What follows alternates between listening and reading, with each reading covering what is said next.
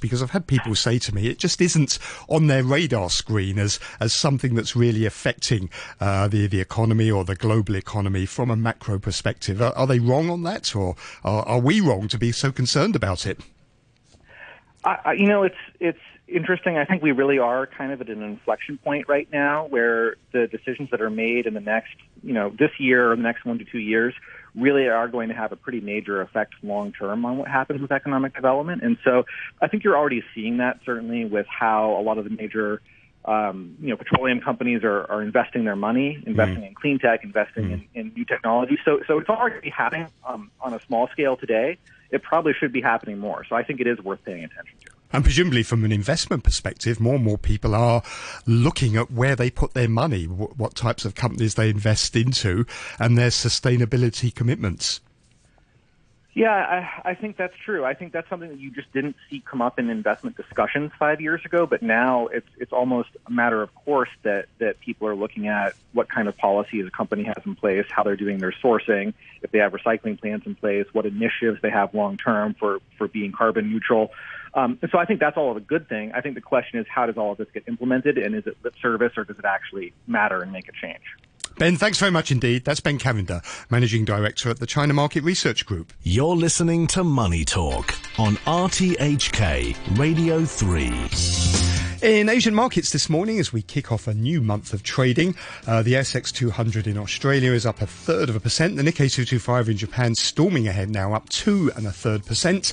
Uh, it's going to be a flat open though, by the looks of it, for the Hang Seng. In the commodities markets, Brent crude oil is slipping down about a quarter of a percent this morning at $83.52 a barrel. Gold is also down a little bit at $1,782 an ounce. Thank you very much for listening. Please join me again tomorrow morning at 8 o'clock for Money Talk. Stay tuned for back chats with Jim Gould and Mike Rouse. The weather forecast for today, sunny periods, maximum temperature around 27 degrees. And then the outlook, windier with sunny periods tomorrow. One or two showers in the middle and latter parts of this week. Temperature right now is 24 degrees, 78% relative humidity. It's 8.32, here's Todd Harding with the half hour news. Five people died in four separate traffic accidents across Hong Kong yesterday, with a major incident at about 10 p.m. on Bride's Pool Road in Tai Po accounting for two of the deaths. It involved three private cars and a motorcyclist. Robert Kemp reports. The two deceased were private car drivers. One was declared dead at the scene and the other at Nethersole Hospital. Two private car passengers and the motorcyclist were slightly injured. Another person was seriously injured and sent to North District Hospital in an unconscious state before being transferred to Prince of Wales Hospital. Yesterday saw three other fatalities on Hong Kong's roads and highways. A 60 year old man who was knocked off his cycle on the North Lantau Highway by a coach, a 51 year old woman who was run over by a private car on Shek O Road in Chai Wan, and a 57 year old man who fell off his cycle in Tai Po. A report released to coincide with the start of the climate change talks in Glasgow estimates that the years from 2015 to 2021 are on course to have been the seven hottest on record. The World Meteorological Organization says the planet is now entering uncharted territory. The WMO Secretary General, Professor Petteri Taalas, said net zero emissions would help slow the trend towards extreme weather events. Net zero by 2050 is, is the best that we could dream of. And it has been clearly shown that that would be the best for the welfare of uh, mankind and also the biosphere. And uh, we could stop this negative trend in these weather patterns uh, if we are successful to reach uh, carbon neutrality by 2050. That's a very ambitious goal, but uh, there are good scientific reasons to work for that. And a man dressed like the Joker from Batman has stabbed a number of people on a subway train in Tokyo. At least 15 people were injured, one of them critically. The BBC's Rupert Wingfield Hayes reports. Mobile phone footage shows fire raging inside a carriage on the Keio line subway car. Panicked passengers are screaming and stumbling through a connecting door into the next carriage. The train then stops in a station, but the doors remain closed as the train begins to fill with smoke. Finally, the trapped passengers start forcing the windows and climbing onto the platform. Police say at least one elderly man is in a serious condition. They have also arrested a man in his 20s at the scene. Eyewitness reports say the suspect had a large knife and sprayed clear liquid around the carriage before setting light to it. You're listening to the news on RTHK.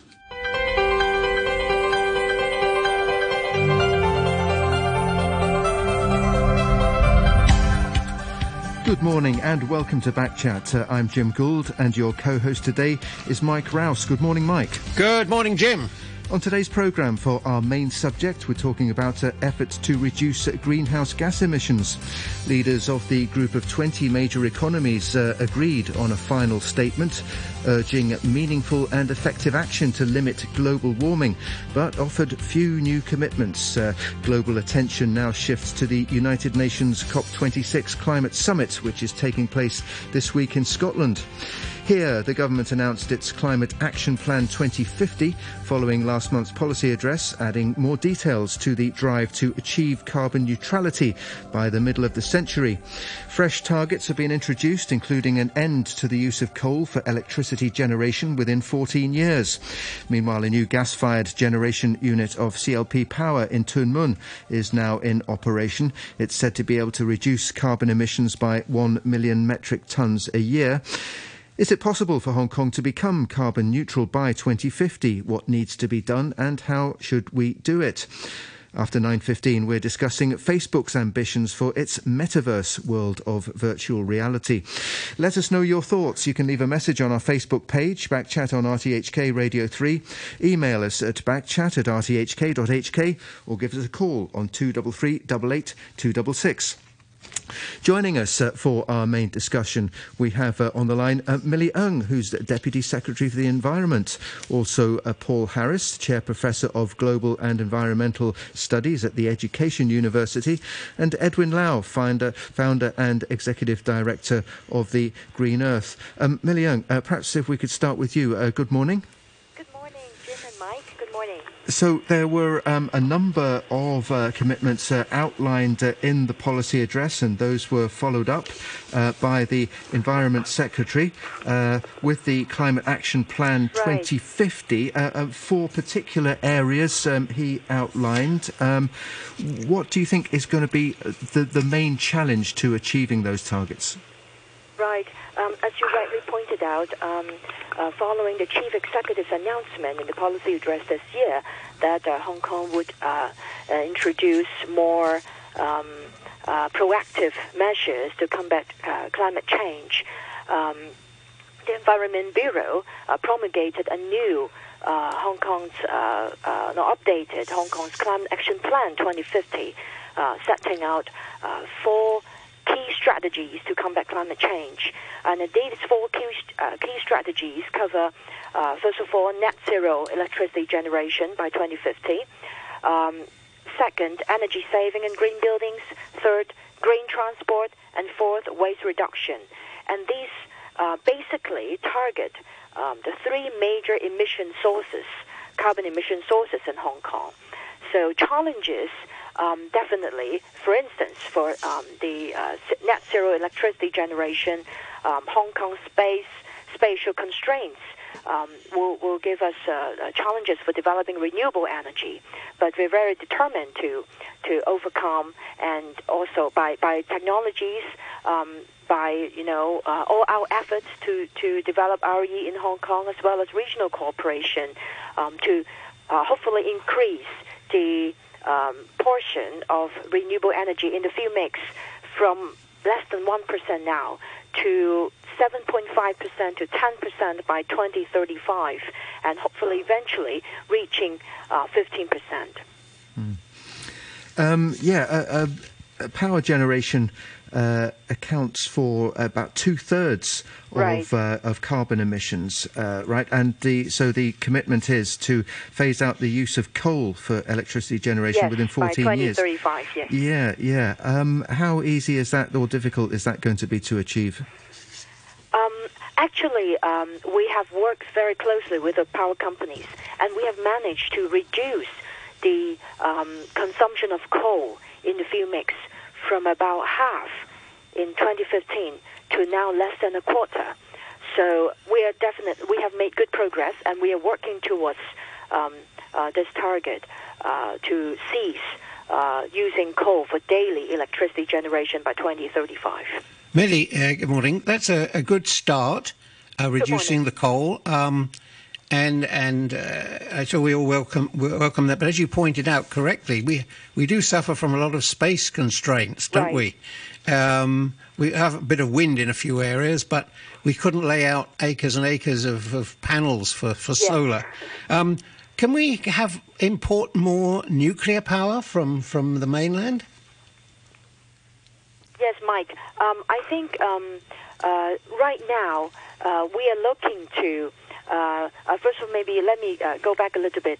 In our new climate action plan, we made a pledge to reduce uh, total carbon emissions by half uh, by 2035.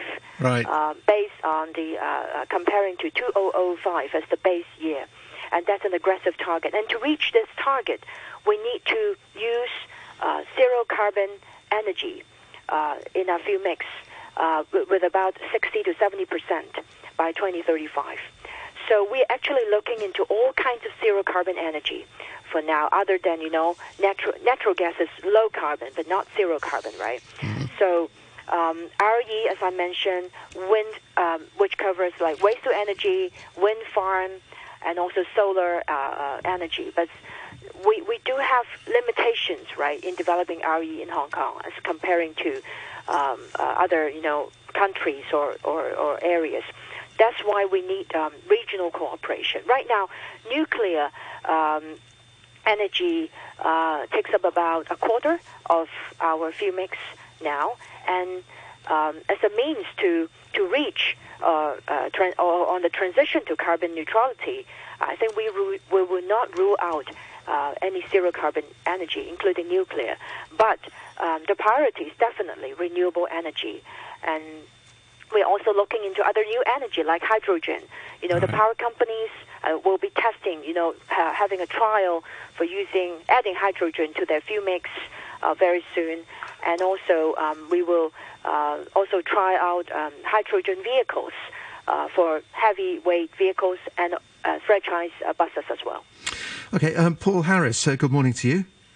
Good morning. Paul Harris from Education University. What, what's your assessment of the current uh, targets and timelines?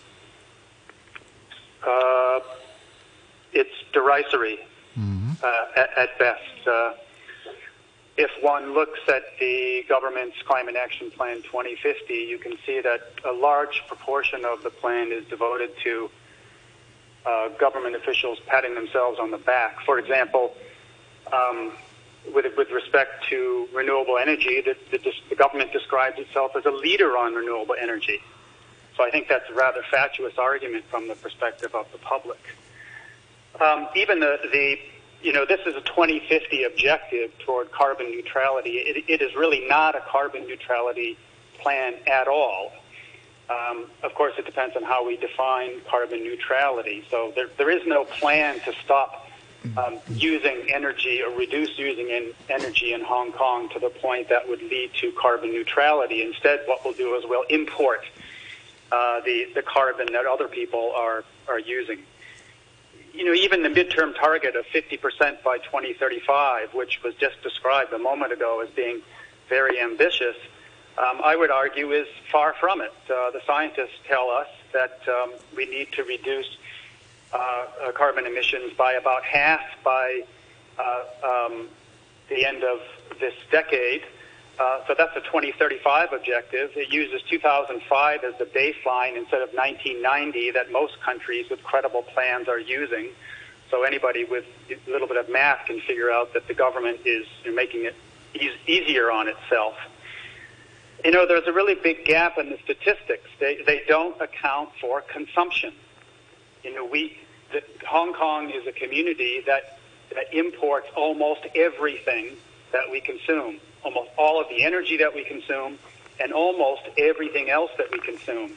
And all of the statistics that the government is working toward are based on the, the community and don't account for all of the carbon emissions that come from everything else apart from the energy that we burn here in Hong Kong.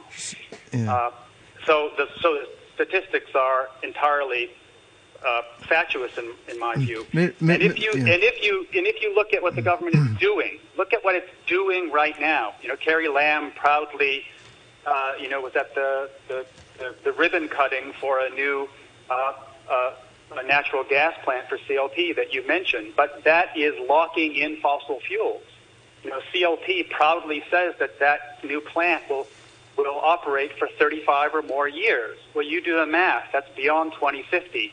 And they plan on building another one in a few years, which I assume also will have a 35 year lifespan. So we're going to be beyond 2060. So what we're doing is we're still building the infrastructure to burn fossil fuels here in Hong Kong. What uh, alternatives do we have, though, uh, Paul? I well, mean... we, we, we have to reduce our consumption. This, this is the only way. The government now, all, everybody in Hong Kong can look out the window and see the construction of new concrete towers that are uninsulated. These will, these will be energy hogs for decades and decades to come, well beyond 2050, most of them. So the government is not requiring these, these buildings to be carbon neutral. I mean, even its 2050 targets are amazingly modest for residential buildings. They, they want um, a 20 to 30 percent reduction by, I think they have 20, 2035. So already in, in developed societies like Hong Kong, uh, new buildings have to be carbon neutral. Why aren't we requiring that already? Okay. So instead, what we're doing is we're locking ourselves into a, a, a, a more and more use of energy, and of course, a lot of that is going to have to come from fossil fuels. Okay, we'll bring in Ed, Edwin Lau in a moment, but um, Millie Ng, would you uh, care to respond to that?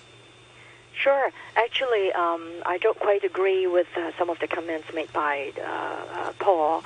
Um, I think that the plan set out is very comprehensive, and the targets are already very ambition, ambitious.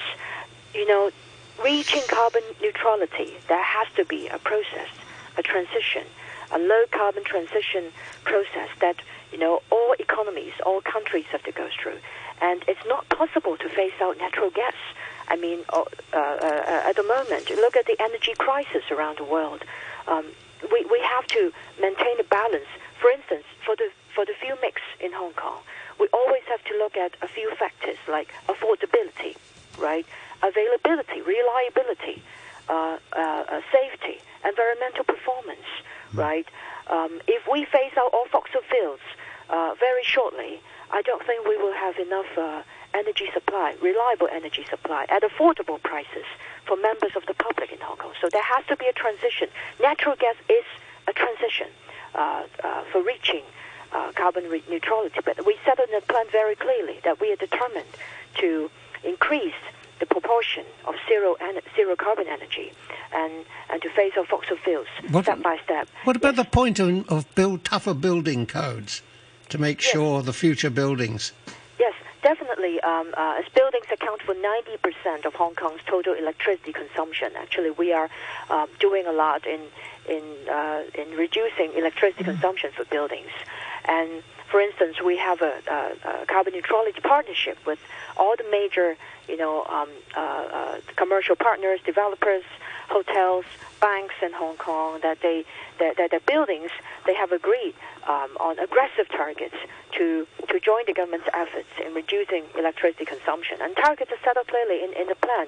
Um, by 2035, we hope to reduce uh, electricity consumption of 15-20% for commercial buildings and, and, and reaching 15% for residential uh, buildings. And we'll do it by various means, including mandatory um, requirements, um, including you know um, the meals uh, for for more energy efficient appliances for households, um, more um, aggressive or mandatory energy audits, etc. So we we we we definitely uh, going that way, and and also for for the matter of import, energy import mentioned by Paul, I think like other small cities or, or cities, major cities around the world, uh, import of uh, uh, zero carbon energy is uh, uh, not, it's, it's, it's unavoidable because of the space constraints and all the limitations in developing renewable energy. But in the plan, we set out that our our priority is to do our best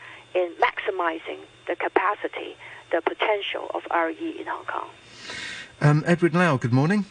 Good morning, Jim so, and Mike and everyone. Yes, yes, yes. So, well, well, where do you stand on the uh, tar- tar- on the targets? And yeah, I yeah. I will agree with Paul that that now um, for uh, reducing the city's uh, carbon emission to uh, to become zero, then we have to look at both the demand side and the supply side. We cannot just focus on one and then neglect on the others. Now, what I, I, I see the um, uh, action plan by the government that saying that commercial building by 2045 uh, to reduce the uh, uh, consumption, uh, energy consumption by 15 to 20 percent, which is I, I, I see is rather low. It's, it's not aggressive at all.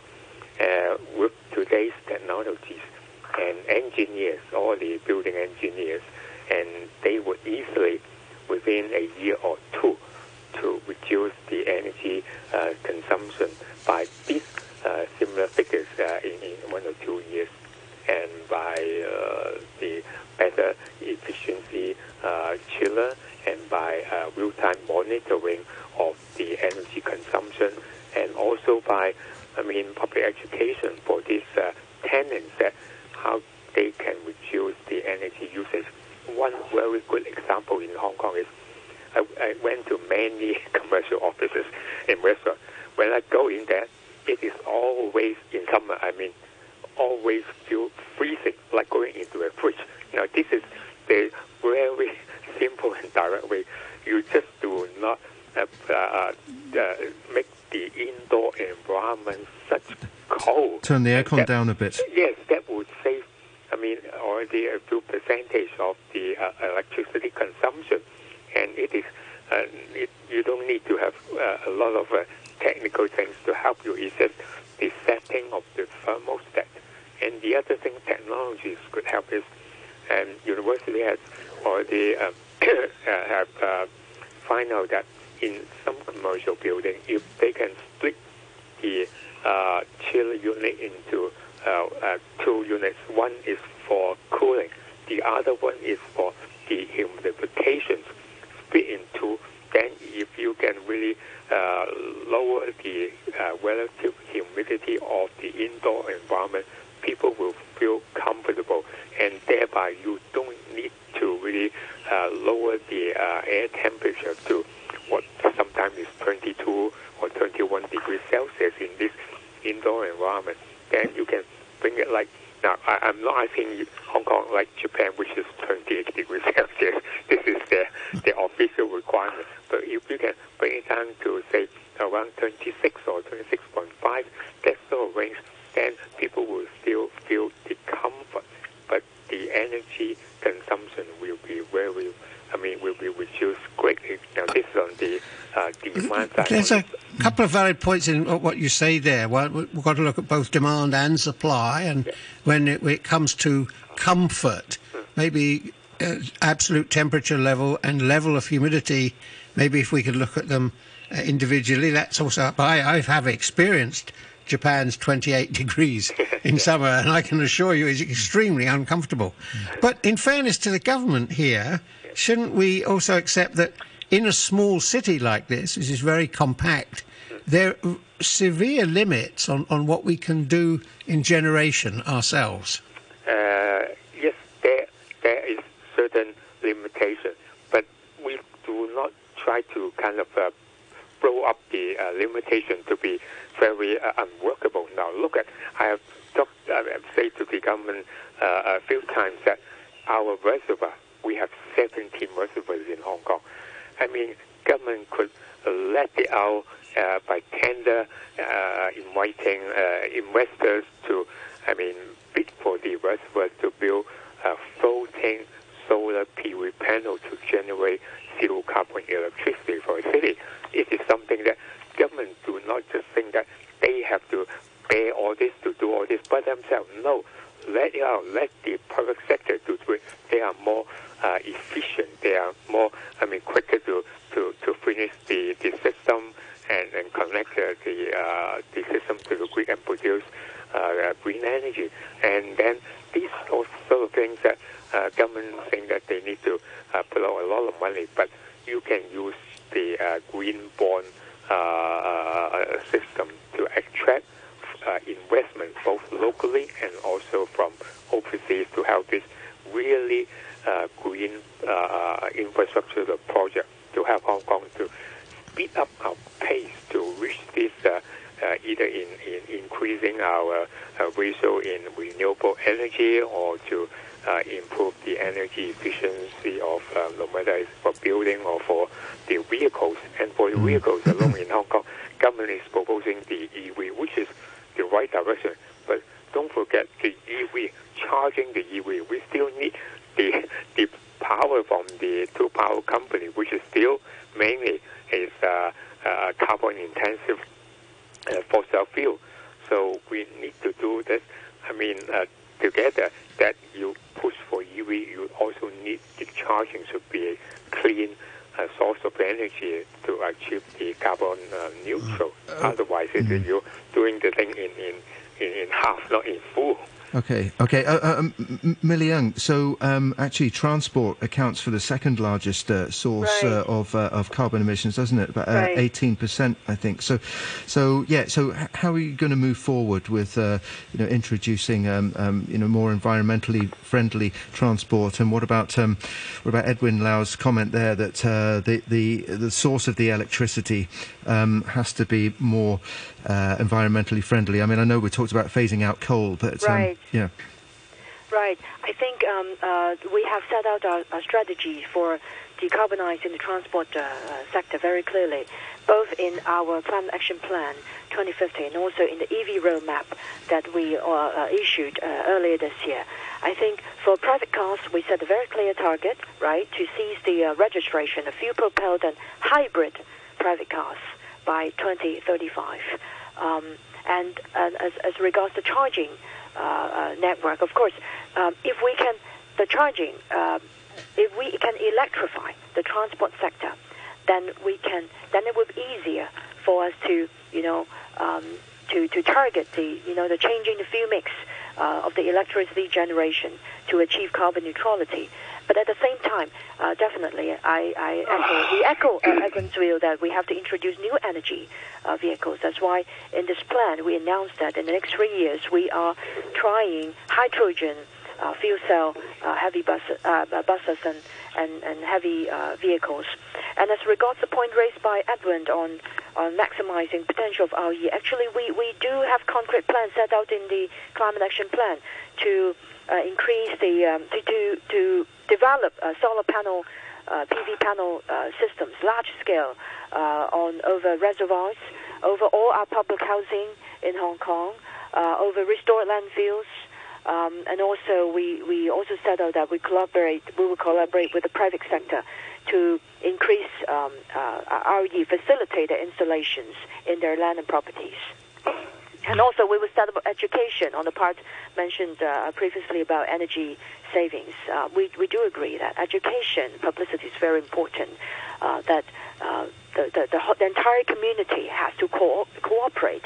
They have to be aware of the, of the threat of climate change and also adjust their lifestyle to a low carbon lifestyle in reducing waste, conserving energy, um, uh, etc. Yeah. I think the if I may, if I may, this is uh, this is greenwashing. Mm.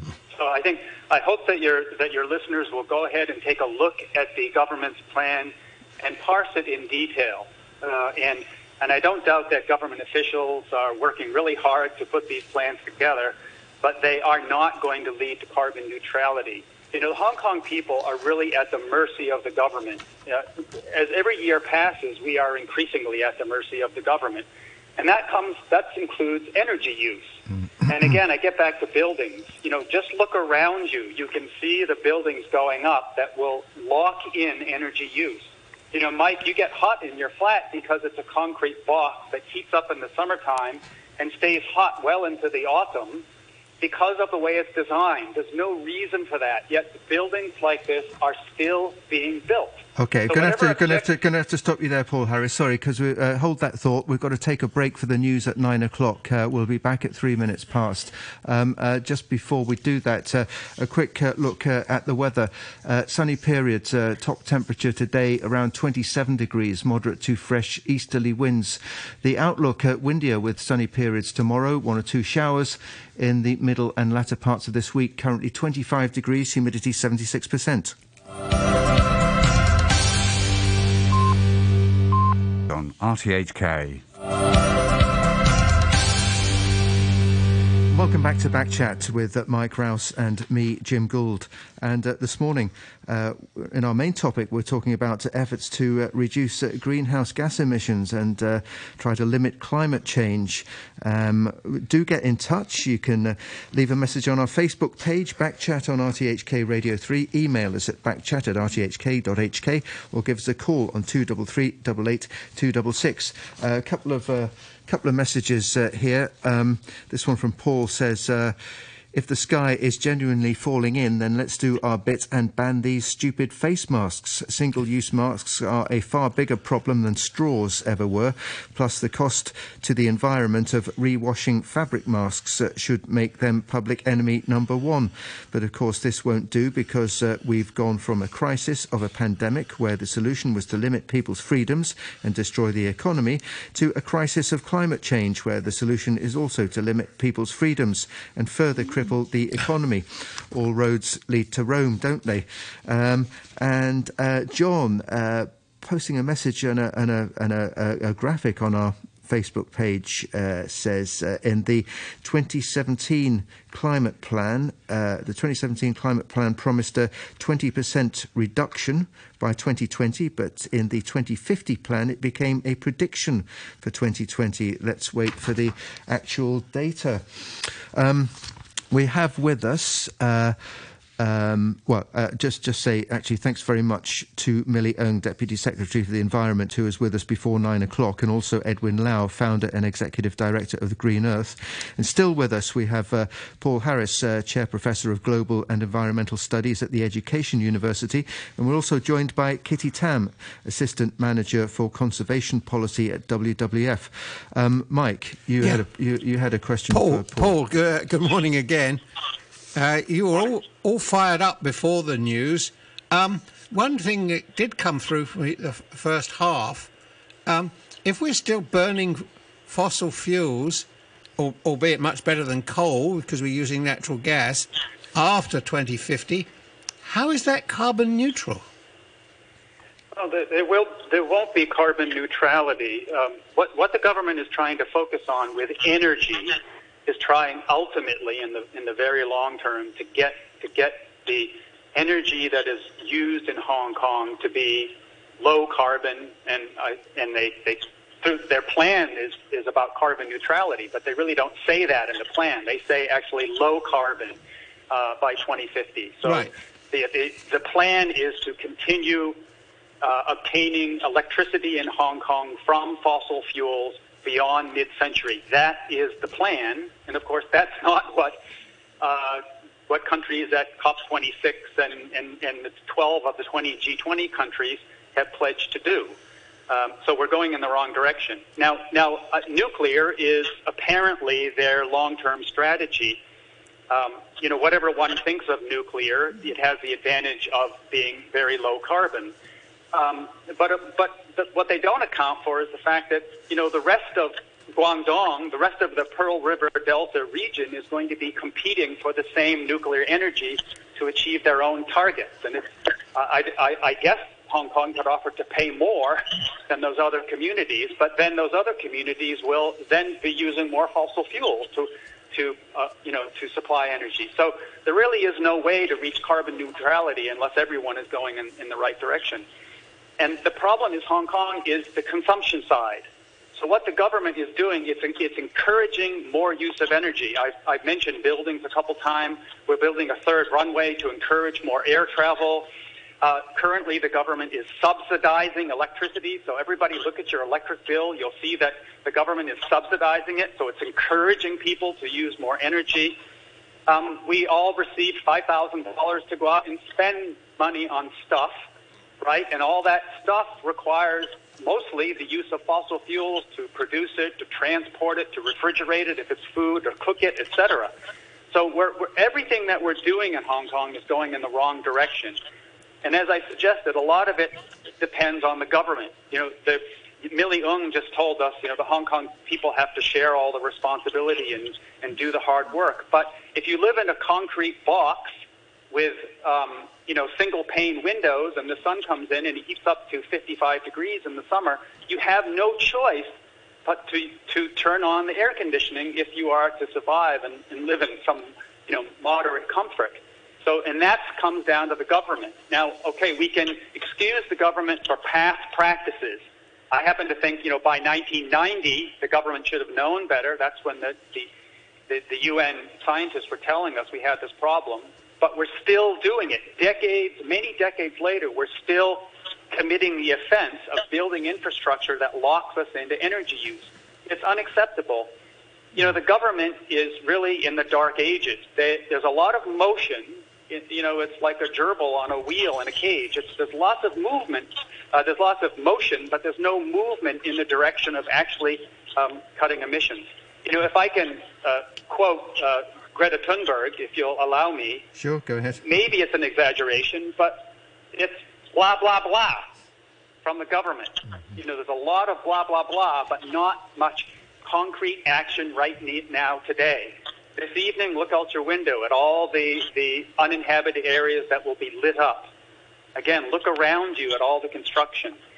Um, the government isn't doing anything to try us to, to get us to stop flying, to get us to stop consuming meat. If you stop flying and stop consuming meat, then your greenhouse gas emissions will drop immediately to the level that the environment, that the earth can sustain. But are we being encouraged to do that? No. Okay, uh, well, let's uh, bring in uh, Kitty Tam, uh, Assistant Manager for Conservation Policy at WWF. Uh, good morning to you. Morning. Thanks for joining us. Um, we've talked a lot about uh, Hong Kong's targets uh, for reducing emissions. Um, but of course, uh, uh, uh, the issue and global warming is a is a is a, an, international one. Um, we have the UN meeting taking place uh, in Glasgow this week, the COP26 gathering. What are your hopes for that? Um, for the Glasgow meeting, actually, I have four different expectations. So first, the COP26 must provide confidence and clarity on a global pathway to achieve the transition to a net zero emission and climate resilient future to prevent a climate catastrophe. We will know we are on a transformative pathway if the world is on track to reduce global greenhouse gas emission by 50% by 2030 and be net zero emission by 2050. And second, the COP26 must address urgent issues such as scaling up mitigation efforts, delivering on climate finance, and see increased efforts around adaptation and loss and damage. And third, there's no viable route to limiting global warming to 1.5 degrees without protecting and restoring nature. I believe the COP26 process should well coordinate with the COP15 process under the Convention on Biological Diversity and there should be more funding going to the nature-based solution.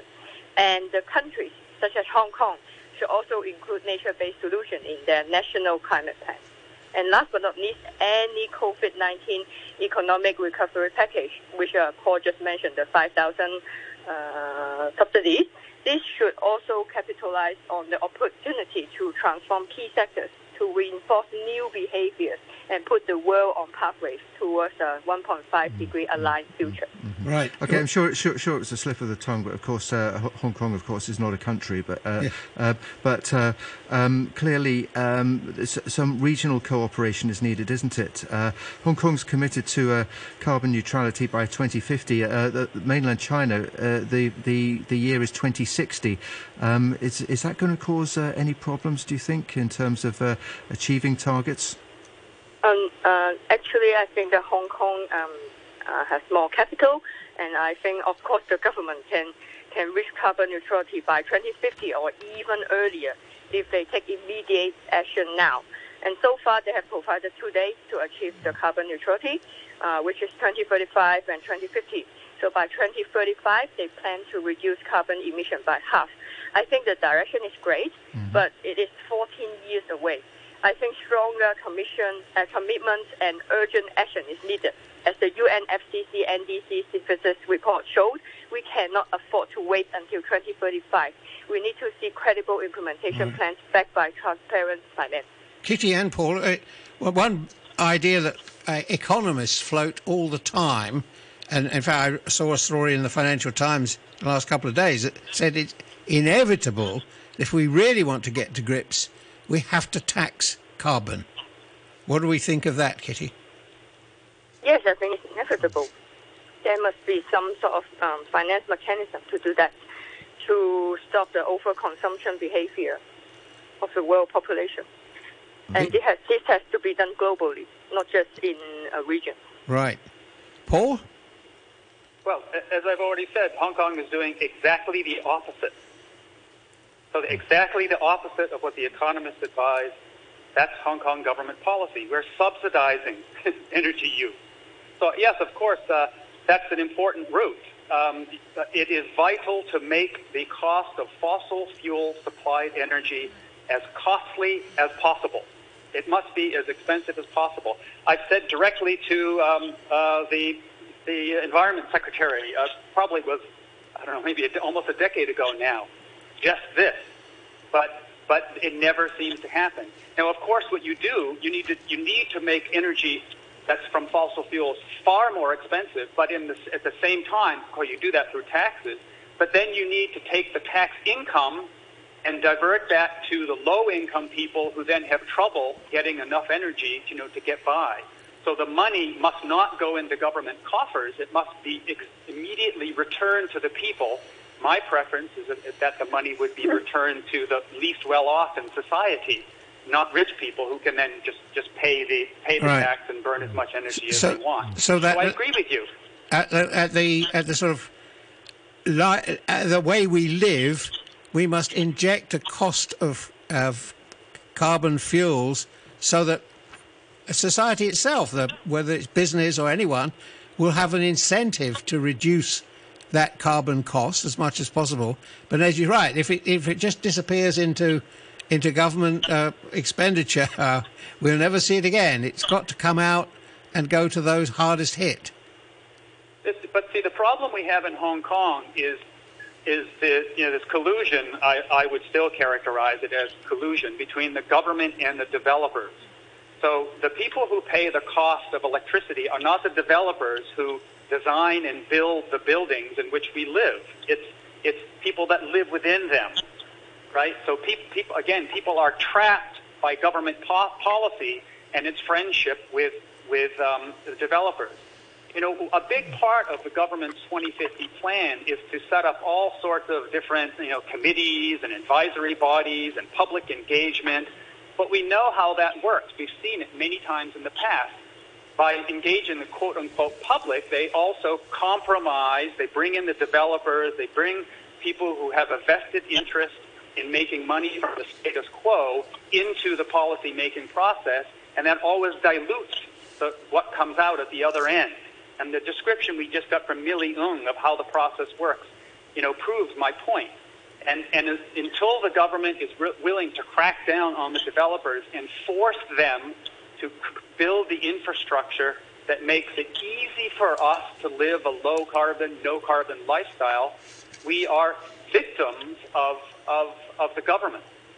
Okay, uh, I, I've got a, a question for uh, for Paul Harris. Um, we're talking about um, carbon neutrality um, and the need to cut down on emissions. But uh, um, what stage are we at globally in terms of uh, carbon capture? Actually, the technology to take carbon dioxide uh, out of the atmosphere and store it somewhere. Uh, carbon capture is, if, if you look at the Intergovernmental Panel on Climate Change's reports and their expectations of what is technically possible in the future, they do incorporate as yet undeveloped and, of course, um, un, not yet deployed means of capturing carbon from the atmosphere, extracting it from the atmosphere, and storing it somehow. Now, one of those routes is to store it underground. So instead of taking the fossil fuels out of out of the ground, you would be injecting carbon into the ground.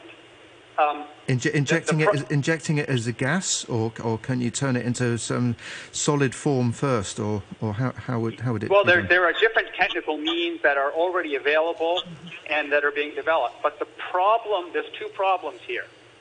So, so my short answer is this is no solution. I would recommend that you stop thinking about this as a solution.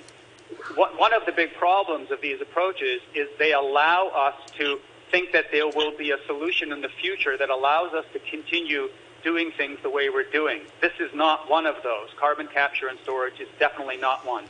It'll take too long to develop. So what we need globally is to reduce carbon emissions by about half by 2030, and we have to eliminate them net by the mid-century if we have any hope of, of keeping temperatures below the Paris uh, targets. Uh, I happen to think it's impossible politically, but that's, that's probably technically possible. But, but think about the infrastructure that would be required. So think about all, all of the, the, the, the physical plant that would be required to extract uh, from uh, carbon from the atmosphere. Of course, we would have to use nuclear or some other form of energy because you, because you don't want to burn energy. you don't want to produce more carbon to take carbon out of the atmosphere. And then you have to transport all of that carbon to parts of the earth where it can be stored. So it can't be stored, you know, below everyone's home. There are only some places where it can be stored. Some of it probably can be stored in current coal and uh, oil and gas fields, um, although there's no guarantee that it will stay there. Right. So these kind of solutions, other things that people like planting trees, these really aren't solutions. If you plant lots of a trillion trees, that might be a good thing. But what if those trillion trees burn down in 10 years, 20 years, 40 years? You know, we see forest fires, wildfires all around the world. So that's no solution. The only solution is to cut our emissions. Uh, okay, uh, we'll, have to uh, bring this uh, discussion to a close in just a moment. But uh, uh, before we do that, um, um, Kitty Tam, hi, are you still with us? Yes. Would you so? Would you go along with that? The, the the only solution is to cut emissions. Oh yeah, I agree. But then actually, we also have some nature-based solutions that WWF keeps talking about. planting um, so trees and things. Pardon? Uh, you mean like like planting more trees or, or, or what? Uh, actually, we don't need to plant tree, uh, but yeah, we can plant tree. But then I want to stress the importance of uh, the wetlands. Actually, we have a lot of wetlands in Hong Kong. Uh, for example, in the Po Inner Deep Bay Ramsar site, in the mm-hmm. wetland conservation area and wetland buffer area. And actually, the government should really retain all these wetland ecological function and surface as uh, part of climate adaptation strategy these wetlands actually can store uh, carbon already, and then we shouldn't destroy them. Uh, we should protect, conserve them. Okay, okay, all right. Well, thank you very much uh, for joining us on the programme this morning. Uh, Kitty Tam, there, who you just heard, who's uh, Assistant Manager for Conservation Policy with WWF Hong Kong, and also Paul Harris, uh, Chair Professor of Global and Environmental Studies at the Education University of uh, Hong Kong. And uh, before nine o'clock, we heard from Millie Ng, Deputy Secretary for the Environment, and also Edwin Lau, Founder and Chief Executive of Green Earth. And for the last uh, 10 minutes or so of the programme this morning, uh, we're going to switch uh, our attention to our second topic, and that is uh, plans by uh, Facebook. Um, Facebook, as you know, has just uh, changed its uh, corporate name of its uh, parent company to Meta from Facebook, and and it has big plans to create what it calls a metaverse um, Facebook says it's going to hire 10,000 people in the European Union to build the uh, metaverse over the uh, coming uh, months or and years and so on. And we're now joined uh, on the line by Dr. Florin Constantine Serban, who's a lecturer at the Department of Communication Studies at uh, Hong Kong Baptist University. Good morning to you. Hi, good morning. Good morning. Thanks for joining us. Uh, so, um, yeah, this is a pretty uh, interesting concept, this uh, metaverse. Um, what do you make of it? Yes, indeed. Um, first of all, I think in order to understand the recent announcement, I think it's good to look a bit uh, what happened to Facebook in recent years and uh, overall in recent years, uh, because they've been into some troubled waters, right? A few weeks ago, uh, we had um, uh, whistleblower Frances uh, Haugen, who disclosed to the U.S. Uh, Securities and Exchange Commission a trove of documents detailing how uh, executives at Facebook scramble to find a good balance between um, public safety and their own corporate interests. So, uh, for example, um, some of the documents point out that Mark Zuckerberg's public statements which are often at odds with the company's internal findings for example, uh, Zuckerberg mentioned that 94% uh, of their hate speech is fined uh, before a human reports it, but some internal documents point out that only about 5% of hate speech um, is uh, is removed by uh, by by Facebook. So uh, there are a lot of these kind of allegations, and probably even more important for them as a company, they are losing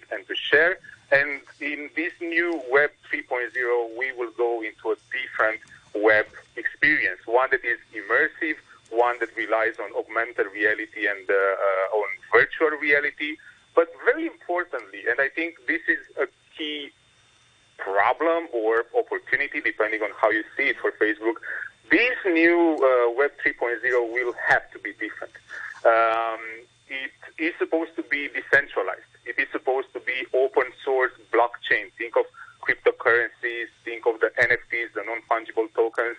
Uh, it will be highlighted by, by a very smart contract uh, functionality. Now, as a company, Facebook wants to be one of the first big players going into this new Web 3.0, into this new uh, technological opportunity. Uh, however, one of the key questions I have as a researcher and uh, ultimately as a user, will Facebook as a company and will Facebook as a platform be able to improve? Will it be able to provide a better experience?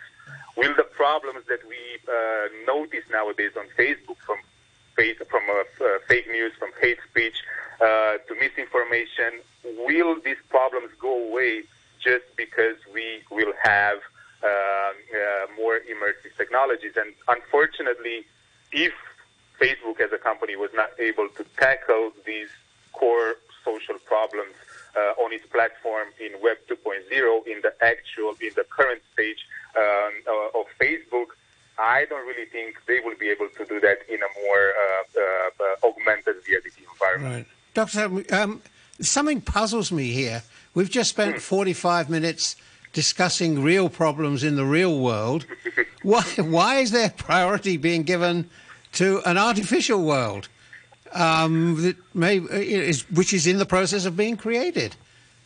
Well, I think you, you have a very good point. At the same time, I think a similar question was asked uh, uh, 15 years ago, right, when people started to create Facebook accounts. And nowadays we see that uh, you know, Facebook as a platform becomes part of our uh, social fabric, right, becomes part of our everyday life. And what happens there will have immediate consequences in uh, our everyday reality uh, right? A lot of uh, uh, problems I mentioned earlier, disinformation, misinformation, hate speech, they can brew on these kind of social platforms and then they will overspill in, um, in everyday life. And I think what happened in Myanmar uh, could be a prime example of that. So uh, they do matter because if in the future, and there's no, there's basically uh, no indication that we will stop to rely on these kind of platforms. In the future, we will be probably even more reliant on them. And I think it's crucial to decide what kind of platforms do we want. Do we want them to be more decentralized? Do we want them uh, to be more open? Do we want them to be more community based where people can really have a say?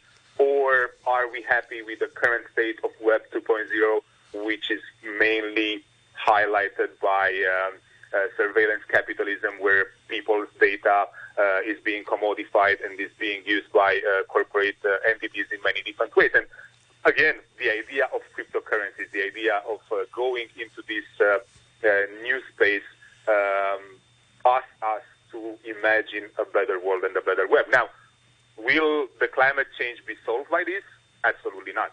Uh, but uh, you know, uh, life goes life goes on, and I think we still need to to take care of our uh, social media platforms and how we build them and how we operate on them in order to expect for better societies in the future as well. Right. Now, I'm one of the old fogies who still uses Facebook, and I, I don't worry about my, my self image um, very much. I'm several decades past worrying about that. But um, I, know I communicate there and sometimes have robust discussions, shall we say, with, with friends and people I know. How how am I? I, I don't seem to receive any hate speech, um, other than from people I know. Uh, how do people? How are people getting through? You're, you're this? such a nice fellow, Mike. I am such a nice fellow. no, but how is this getting through? If I'm just sitting there, I log on. I'll log on later this morning. Who's sending Well- me hate, hate speech?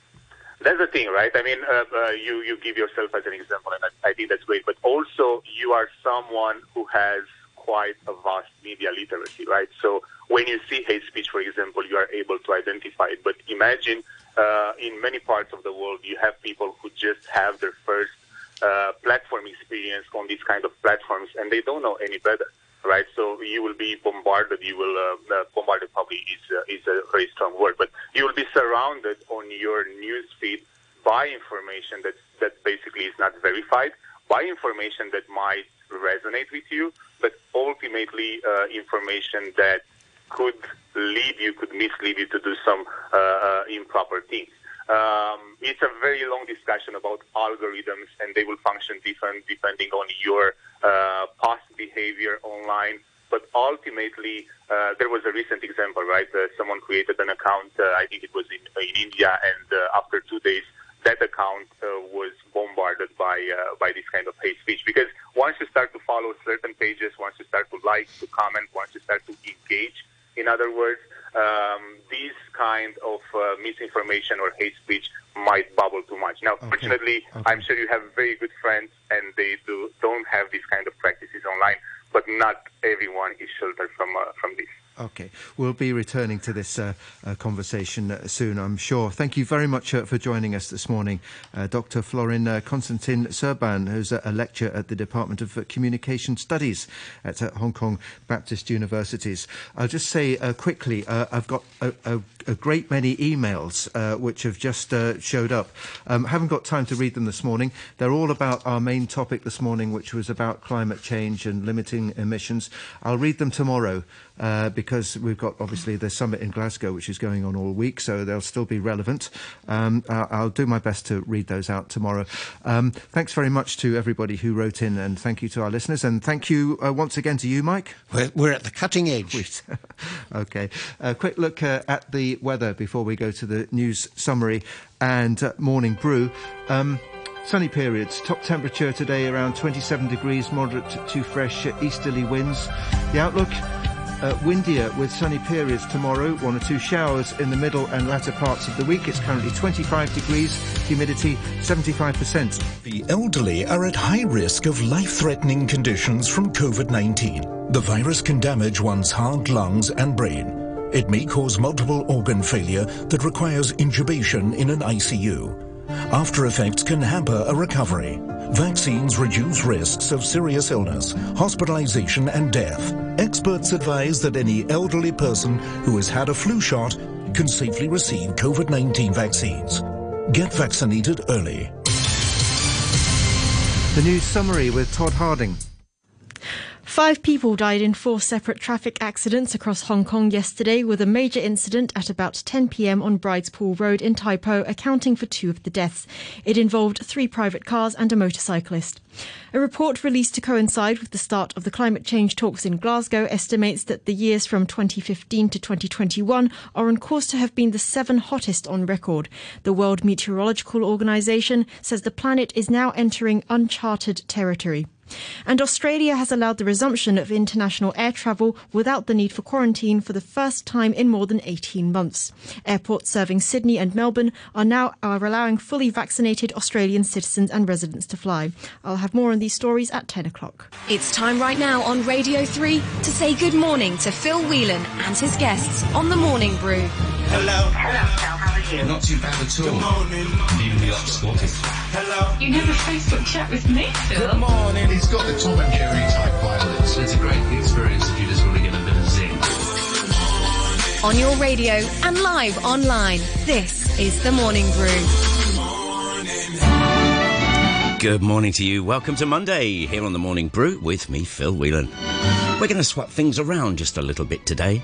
And firstly, say hi to New York correspondent Tracy Kwan at 10:40, her usual time. As usual, she's going to bring you her news and a new book. Robbie Matt Robbie will be with us at 11:10 today for the all-important rugby report. So even CEOs deserve a lie-in now and again.